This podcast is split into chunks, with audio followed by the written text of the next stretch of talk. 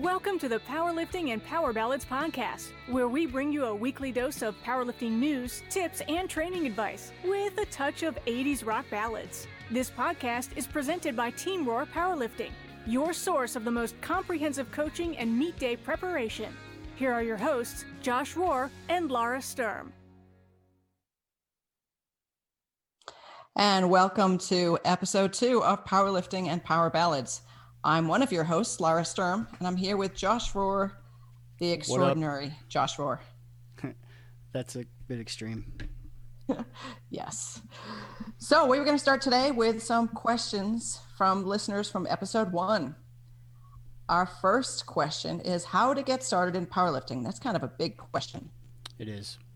It's an important one though, because I think that's something that a lot of people are wondering, and nobody a lot of time. Well, I won't say nobody addresses it, but it's something that we're going to address. So awesome. go for it. All right, I'm going to go. So, how to get started in powerlifting? I would say don't wait, get started. So, that's the first thing. Like, people a lot of times think that they're not good enough to be a powerlifter or think of themselves as a powerlifter um, or even compete. And I, I would say don't wait. Don't think that you're not good enough. If you're breathing, you're good enough. I agree, and I, I want to add to that a little bit too because there's a lot of people that I've talked to that one of their regrets is not starting sooner, and one of the reasons they did not start sooner was they wanted to get to level 27 before they started or whatever you know fill in the blank. Once i can do blank i'm ready to compete. And basically what ends up happening is you miss out on a lot of very important experience. So when you do your first meet and you're ready to hit all of these big numbers, you make amateur mistakes and end up having a bad day. So I think there's a lot to be said for getting more experience. So yeah, like you said, don't wait. Absolutely. Yeah. I mean, I don't like to think of it as practice makes perfect. I think it's practice makes progress. Yep. You just need to get started, make some progress and just keep going because it's it's all about progressing. Just where you are is where you are. Yep absolutely. So and i'd also say get a coach because i think coaching is really important. I think a lot of people kind of start doing some random stuff sometimes and i really think if you want to get to where you probably want to be sooner coaching is really important.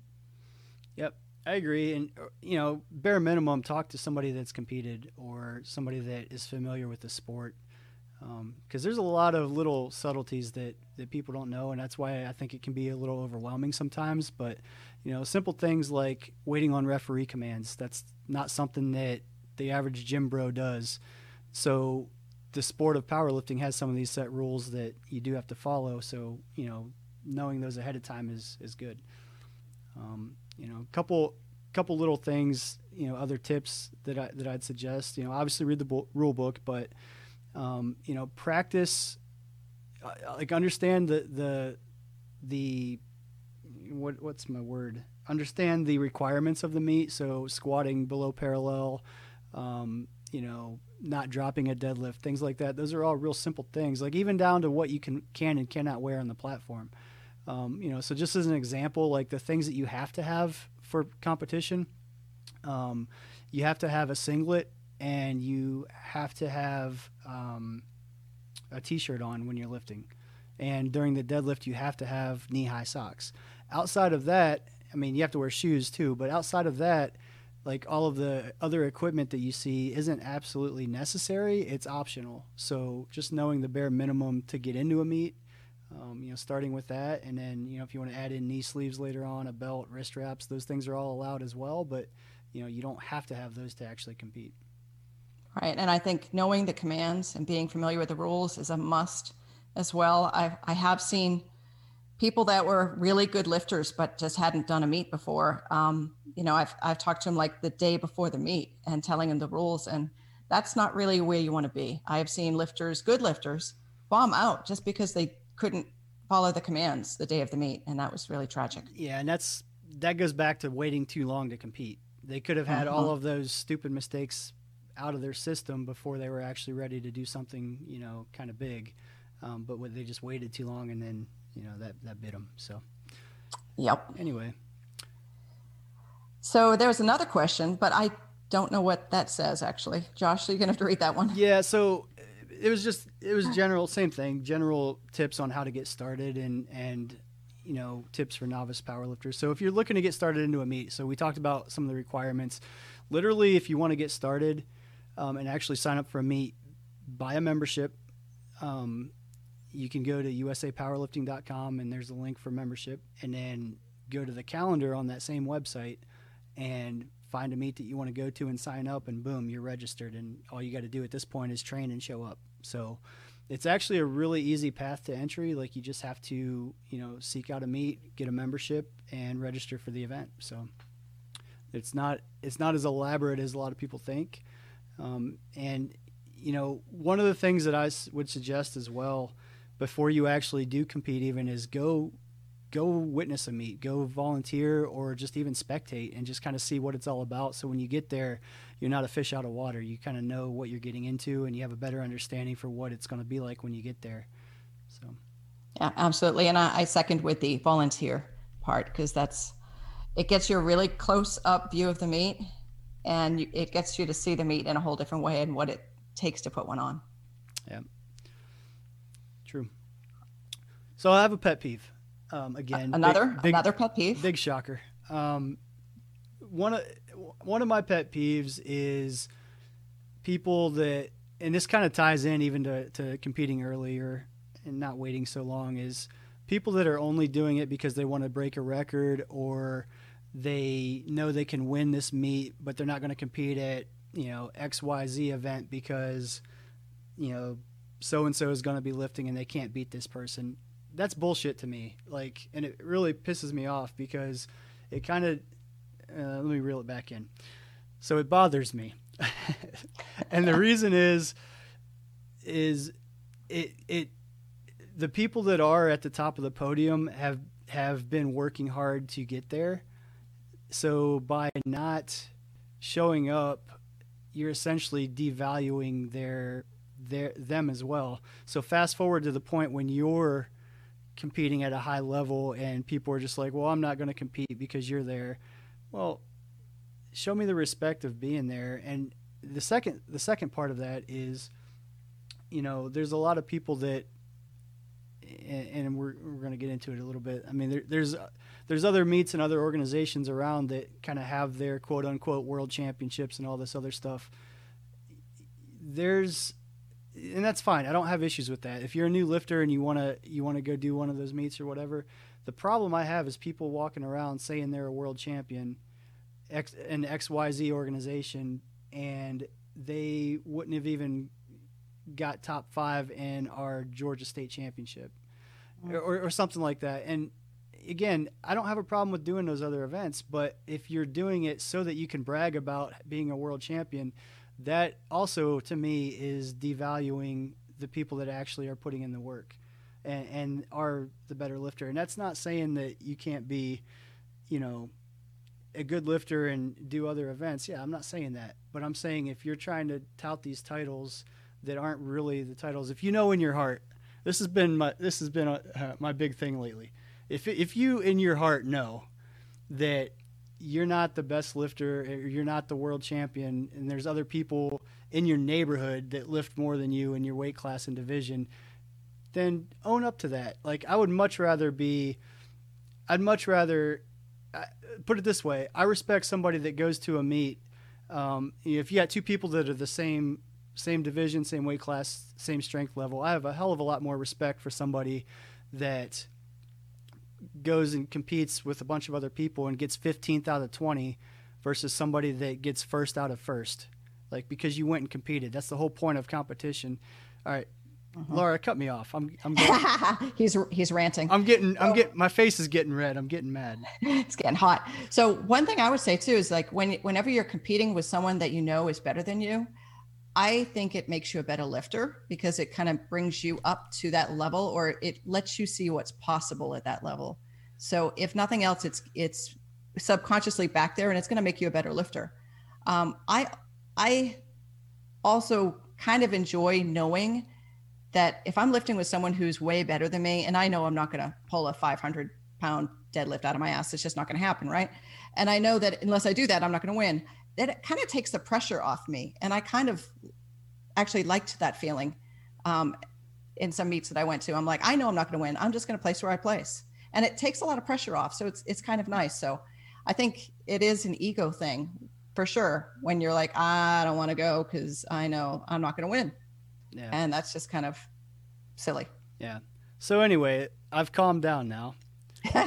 and the takeaway that I, I want to encourage people, and you know, I'm probably actually deterring people from trying to compete now with with my rant there, but but in reality, no, it, it is it's about the experience of it, and you know, competing side by side with your fellow competitors. So, you know, being you know being here's the thing: somebody has to be last at, at every national meet, right? Yeah. You, not everybody wins, so you know, do you do you look at it like, well, I just hit the qualifying total, I'm probably going to get you know next to last. I'm not going to go. I think that's a cowardly approach, eh, to be honest with you. And anybody that I'm offending, um, you can contact me at PL Ballads Podcast on Instagram. Shoot me a direct message, and we'll have a conversation about it. But uh, that's how I feel, um, and it's it's our podcast, so we get to say what we want. How do you really feel, Josh? hmm. Yeah, I, I, just think it makes you a better lifter. And I, I think, you know, nationals is still nationals and your, your first nationals meet someday when it happens again um, is just an, an awesome spectacle. I just remember last year's nationals was so impressive with the, that Jumbotron and, you know, Gino up there. And I was just, I almost got teary just watching the whole thing. I'm like, this is what powerlifting should be the giant screens and the, the music pumping and Gino and the you know someone's deadlifting six six six and he's got Iron Maiden on and I was just like this is awesome. Yeah, it's it it's be. super cool, but eh, eh, but the thing I, I want to you know make sure we talk about too is not everybody is going to qualify for nationals in their lifetime. Mm-hmm. Like absolutely, I, have I've coached lifters, you know, for ten plus years that just they haven't made it to that caliber, and you know that that is the cards they were dealt. You know, they worked hard, they got better. That's the other thing. Like everybody can get better, but but lifters that that do qualify for national meets, like they are, that's a big deal. So people take that for granted. I think that you know, well, I just automatically will get to go to nationals, or you know, I don't need to go to nationals because I'm going to get last. Well, suck it up. Like if you qualify, get your ass there because that's not something that you're going to get the opportunity to do every day well, hell, this year there isn't even nationals. So right. all of those people last year that didn't go, didn't go, you know, right. You know, you know, maybe you don't have any regrets, but I would guess that most of you probably are regretting not going. Well, mm-hmm. you have an opportunity going forward to change how you think about it. Right. Cause you don't know what you got till, till it's, it's gone. gone. nice, nice segue.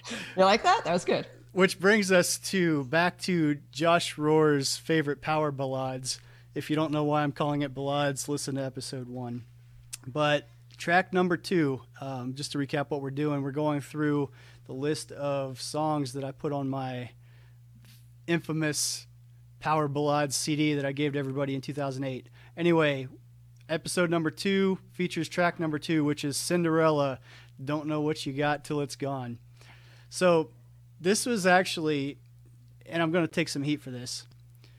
Of this, I think there's 18 tracks on the CD. Of this list of 18 songs, this one is actually my least favorite of all of them on there. However, I say that with the caveat that all of these songs are great songs and I love them all.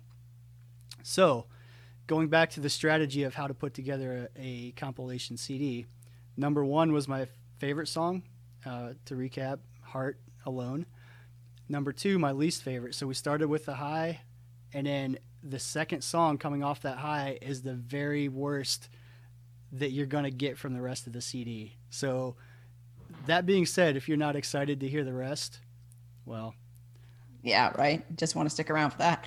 So, I love that song. Um, I'm, I was not a huge Cinderella fan um, growing, I actually grew up in the 80s. I was alive at that time. Josh kind of was a little bit. I was alive. Um, for a couple years. Um, Cinderella wasn't my jam, but you know, it's one of those songs that kind of can hit the heartstrings. You don't know what you got till it's gone. And I think that's kind of pertinent right now because there's a lot that we maybe didn't know what we had. And now, you know, can't go to the grocery store without thinking about it. Can't go to nationals. Gone. Can't go to nationals. There's a lot. There's a lot. Yeah. So that's fun. So um, I think next on our agenda we have a little inspiration for the weekend, and I'm I'm anxious to hear this story. I, I saw in the notes the Lois Hummer story from Ohio. Yep. Like, I don't know that story.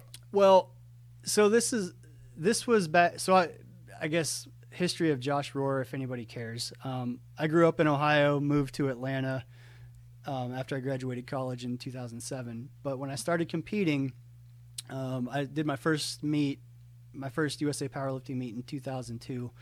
The second or third meet I did, I can't remember. It was it was 2003. I want to say it was the Ohio State meet, and I ran into a lady there. She was I want to say 78 at the time, and it was either her first meet or second meet. I can't remember, but her name was Lois Hummer. I'll never forget her. She was a little firecracker.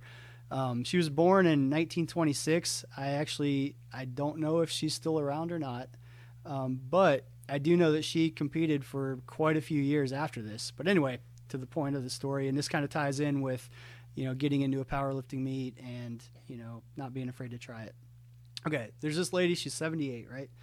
Um, we're warming up for the meet, you know, and I just assume she's been doing it for years because she's 78 years old.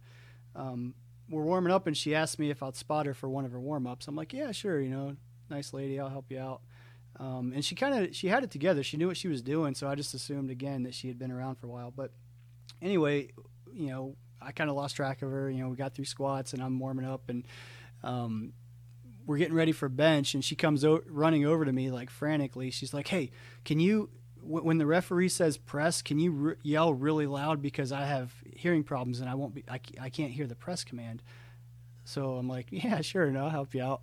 So I, you know, I checked with the referee. They said it was cool, whatever. So anyway, um, I, I kind of felt weird because it was fairly quiet at this at this event. It wasn't super loud. So like the referee says press, and I'm like press, like like screaming at this lady. So if anybody doesn't know, they think I'm just some psycho screaming at an old lady. Um, but anyway, um, she got she got at least I, I don't remember how the meet went. Um, I, it was all kind of a blur. But what I remember most is after the fact, I started talking to her a little bit, and I'm like, you know, how long you been competing? She's like, oh, just you know, only only about a year, and, and maybe this was even her first or second meet. I can't remember, but she said she's only been training for powerlifting about a year. So I'm like, well, how did you, how, like, I'm, you know, at this point, I'm just curious. I'm like, you know, as a 78 year old, how did you, how did you get into the sport? She's like, well, she goes, let me tell you. And she's, she, she pokes her finger in my chest. she goes, I was at a, I was at a gym working out and there was a little corner where like some of the, some of the power lifters train. And I was over there, you know, er, I was just walking over there just to kind of look at it. And you know these couple kids were over there and they're like this is for the power lifters only. And she, and she goes and that just kind of she he goes if i'm being if i'm being honest that just kind of ticked me off a little bit. So i'm like okay you know she goes so so I, I asked them i go what's powerlifting and you know they explained it. And then they made a comment about her not being able to do it or something like that. And she looks at me square in the eye. She goes that's why i did it to prove them wrong Nice. So I'm like, this firecracker, 78 year old lady started powerlifting basically just to just prove to prove a couple young punks wrong. Um, and I looked her up on the database. She holds, I, I, I, didn't count them all, but she holds at least 10 American records in different different weight classes and different age categories. Um, so not bad for someone who was told you can't do this. Right. So I think Wrong. that I, I think that yeah, exactly. so I guess that's kind of the I guess what we'll finish on is, you know, I want to make sure people realize like it's never too early to start and it's never too late to start. So if you have any doubts, like, I mean, what what would what would Lois Hummer do? Nice, yeah. She'd get started. She'd get started. Exactly. So cool. That's all I have. Laura? Uh, that's all I have, Josh. Cool. Well, on that note, We will see you all later. Have a great week, guys.